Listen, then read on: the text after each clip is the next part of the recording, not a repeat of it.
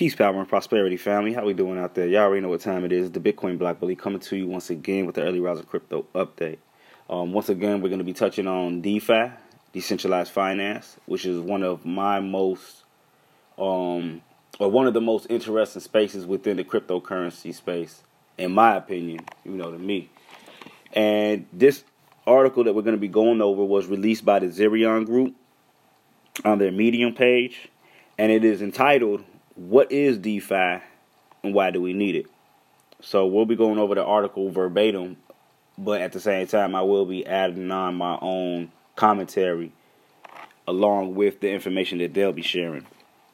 So how we doing out there? For those that are going to be watching in on the Bit Patreon group, also those that will be listening in New Money Matrix podcast, which I do see has been picking up a lot of traction on the iTunes version, more so than Android or the web-based page. So kudos to everybody that's out there listening in on their iPhones or iPads, whatever the case may be. Salute. I appreciate y'all tuning in to get this information.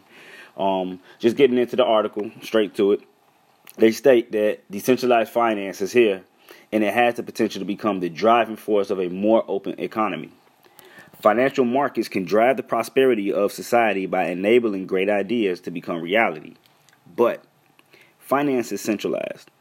Most people are locked out of decisions about what gets funded and get only a small portion of the profits from the projects that do. More than half of global VC funding goes to United States startups, most of which are in a few cities like San Francisco and New York City. Meanwhile, even in the U.S., the bottom 80% of society own only 7% of the company shares, and individuals in many other nations do not even have access to stock markets. Finance is central to the global economy, but it is not an open system. Just in the opening statements, I'm appreciative that they're hitting certain points to whereas it shows the disparity or a lack of involvement from, the regular Joe Smo 9-to-5er, mom and pop, you and I, and those individuals that live within the know, quotations, and understand how the economy really works and the financial instruments that are available to those individuals that have that knowledge. Because even though it may seem like it's and at times it is, especially when you're looking at accredited investors having to be the ones that can invest, speaking on the price difference or difference in, one's pocket versus those that are actually in here making these moves.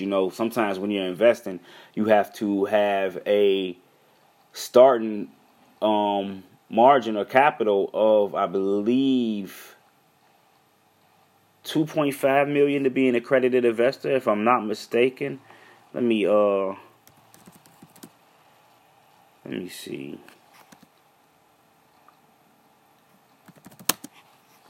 What is the, just real quick, because I want to show the difference here. Here we go. What are the requirements for 2019 to become an accredited? Okay, to be an accredited investor, you must either have a net worth exceeding $1 million of your own or with a spouse, or you must earn an income surpassing $250,000, $300,000 if combined with the spouse during the last 2 years. You must also prove you can maintain this income status for the current year. So that is the title or status of an individual that wants to invest in certain funding projects or certain investment platforms, protocols, programs, companies, whatever the case may be.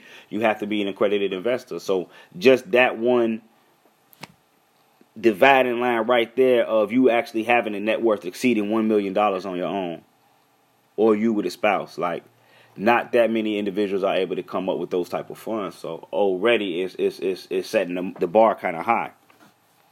And that's something that a lot of individuals that aren't into finances or, investing, that it's a lot that's not known that I believe individuals need to become aware of when looking at what to invest, where to invest, how to invest, what's myth versus what's real.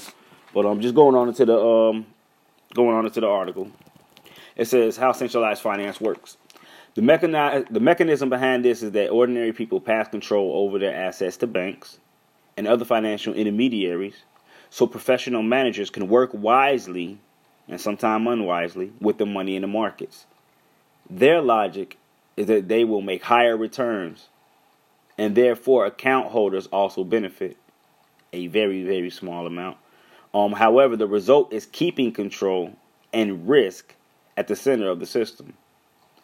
We know that bankers, as experienced as they may be, are still fallible and can fail to see risk in the markets, or, in my opinion, take more risk. Whereas you know how it is if you're not playing with your money, your risk tolerance may be a little bit higher than it usually is. Not verbatim from their article, my own opinion. It goes on to state, as in the 2008 housing bubble, which if you're not familiar with it, one movie I suggest you go check out. It's called The Big Short. It explains it pretty good. When they control all the money, risk accumulates at the center and endangers the entire system. Incomplete decentralization. Satoshi created the Bitcoin in 2008 as the first ever solution to have global peer-to-peer trade settlements with no intermediaries required, so that individuals could keep control over their assets. However, Bitcoin and early cryptocurrencies only decentralized the issuance and storage of money, not access to the financial system. This is true. Two major issues with the current crypto space stand out. Firstly, although protocols are decentralized and based on consensus algorithms, many access points to the system, like exchanges, are still centralized. In addition, many crypto projects are managed through quite centralized organizations or companies that too often lack transparency or accountability and do not openly show the development of new parts of the ecosystem. As a result, blockchain has not yet opened up finance. The question of access. It is not surprising that fields like finance and cryptocurrencies, where participants must have high degrees of knowledge and access to enter, are not very open to large parts of the world. Nonetheless, because of the key role that finance plays today, and that blockchain-based finance will likely play in the future of global economies, it is problematic that the majority of humanity should be locked out. Diversity helps decision making, and we could avoid a lot of fights over taxation in our financial system if our financial system was fairer and more open at the outset. The solution is not being ordinary and accepting being locked out. It is building and using the tools to take control of our assets and our decisions about them. Now we're going to get into decentralized finance. Many fintech firms and New Age banks promise to give more control to the consumer. These are misleading promises because in most cases, banks still manage the assets, and customers has to trust the bank to take good care of it. They are faster and more convenient, but not fundamentally different from old banking. True disruption only comes with full individual control over assets and access. And technology is now enabling this reality.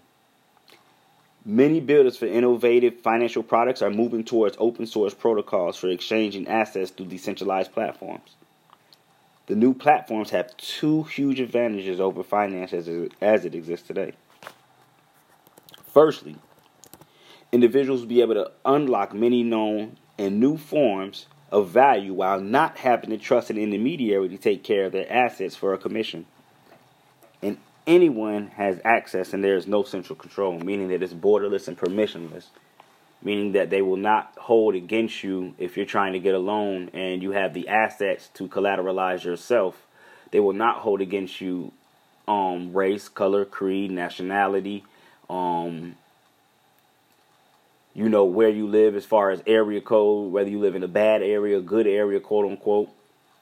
You know, even in some instances, depending on mental capacity, it doesn't even matter the age group of the individual utilizing these platforms. To whereas you can have a teenage son or daughter, you know, starting their own decentralized bank account and learning how to utilize the new financial instruments and tools that are available to the masses, though unknown to the majority of individuals. The article goes on to state, decentralized finance, or DeFi, already provides a range of common financial vehicles and marketplaces that ensure that the individual is the sole custodian of their assets at all times. Today, all these protocols are based on Ethereum smart contracts. Some of the most promising and advanced ones are decentralized exchanges like OX or Kyber Network, which both have their own native currency, OX being OX or ZRX currency, Kyber Network being KNC or the Kyber Network Crystal.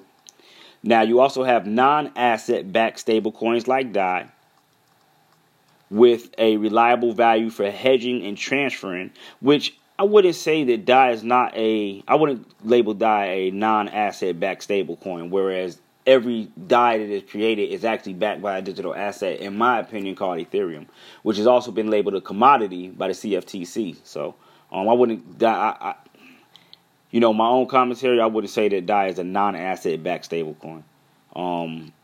The ones that aren't asset, well, depending on how you look at it, you know, USDT, Paxos, TUSD, USDC are backed by a certain reserve of Federal Reserve notes, which are debt notes, as well as a number of promises to pay or IOUs, as I understand it. So, you know, pick your poison. Token baskets also, which is a decentralized equivalent to ETFs, and this is through the SET protocol, which is a very nice platform for individuals that, you know, want to take the time out to learn how to use it. You also have smart contract-based asset management funds like Mellonport. Also, to just throw out there, you also have CoTrader, which is the first decentralized, well, I mean, I say the first decentralized, a very useful platform that an individual wanting to manage, you know, different individuals or somebody that may want to have their assets managed for them to utilize in a decentralized way. Also, you have tokenized debt platforms like Dharma or Compound for lending and borrowing. And that's the equivalent of you being able to utilize yourself as a financial institute, almost like a payday institute or maybe title loan service, to whereas individuals will collateralize or give you collateral to hold in a sense, and you loan them funds. You know, a lot of it is done through pools. But from you lending those funds, you receive a certain amount of interest while those funds are being lent out. And then once the loan is paid off, the collateral is released and you are left with the interest. Now, also, you're able to loan yourself funds if you ever need against that collateral which you're pooling. To whereas if you wanted to hold a digital asset such as Ethereum, and, you know, the market is ripe for Ethereum to grow and not decline, one would be able to collateralize that Ethereum and then borrow against that collateralization and then pay it off as, you know, one feels, as long as Ethereum is not close to that liquidation price, they have the time to pay it off. To whereas there is no limit on the loans that you take out against yourself. It's really a very, very, very responsible space that we're living in right now for those that are able to take advantage of it. To whereas you're not going to have the banks calling you, you know, saying you owe this, you owe that. You're not going to have third-party debt collectors calling you saying you owe this or you owe that. You don't owe anybody but yourself. So, you know, it's a huge leap in the responsibility department. Whereas, okay, are you going to, you know, not pay yourself back? Anyways. Proceeding on with the article, it goes on to state that the markets for them are small for now, but they promise for the first time a global financial marketplace with programmable stores of value that do not just serve, but belong to the individual. You can find a full list of projects on such platforms as DeFi Pulse, DeFi Prime, the state of dApps. To go on, it says, to put these ideas into perspectives, here's how DeFi is upgrading all the functions of finance. And for those that are able to view, you see we have a pictograph. For those that are listening in, I'm going to explain what we have. So running top to bottom, we have three different sectors. You have the traditional, the fintech, and then the DeFi. And then running left to right, you have the different functions that those sectors take care of or cater to, and it's going to coincide with the function to the sector. So issuing money in the traditional market, you have the state. In fintech, it is there's nobody, and in DeFi, the proof of work and proof of stake rewards. That's who's issuing the money. In the traditional way of transferring money, traditional is cash. Fintech is Revolut and TransferWise. Hold on, let me see what this is.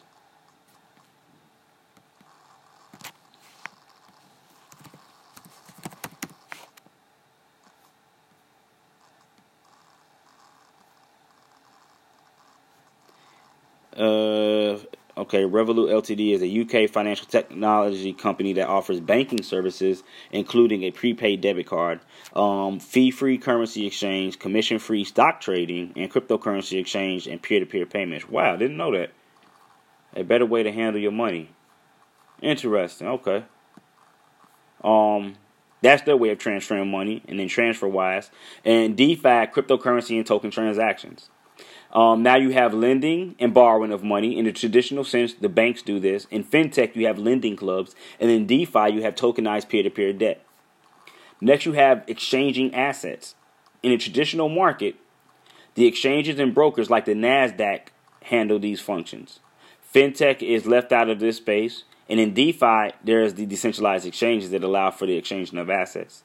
And then last but not least, we have the investing of money, whereas in the traditional sense, their stocks, bonds, etc., accessing through banks and exchanges, so still going through a centralized outlet. In fintech, you have Robinhood, and then in DeFi, you have tokenized financial products, ICOs, STOs, and token baskets, such as CEX, available on the Synthetics Exchange.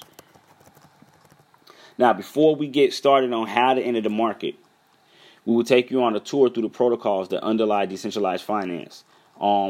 And they're basically just stating that before you really get into how to enter, you want to look at the many options that you have. And they're saying over the next couple of weeks, this platform or this page, specifically Zerion, is going to post introductions into all the protocols.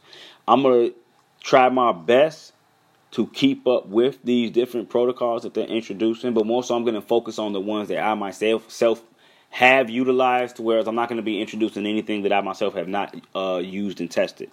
You know, I'm not just going to be talking about any and everything out there, having individuals, you know, possibly, even though this is not financial advice in any way, shape, or form, putting their funds in something and then, you know, not actually knowing what's going on. And then, you know, they may have questions for me and I'm not able to answer them. At least with me utilizing these platforms myself and testing them out, I'll be able to answer, you know, possibly many of the questions that may come up for individuals that may be just beginning in the space. So I hope this article was helpful for individuals that were able to view and or listen to it. For those that are checking in on the Patreon page, keep your eyes open for more content. More content coming a lot more quick. I've been real busy, so I do apologize for the hiatus between the last DeFi article and this one being brought to the light. Also, to those out there listening in on the New Money Matrix podcast, I'm going to try my best to bring you a daily update on the stats. Even if it's only 5 to 10 minutes, at least the top 5 to 10 coins, and I may allocate that over to the Bit Patreon page also, though it may be a little bit more drawn out. But until the next video, until the next podcast, this is the Bitcoin Block Bully. Peace, power, and prosperity, family. I am out of here.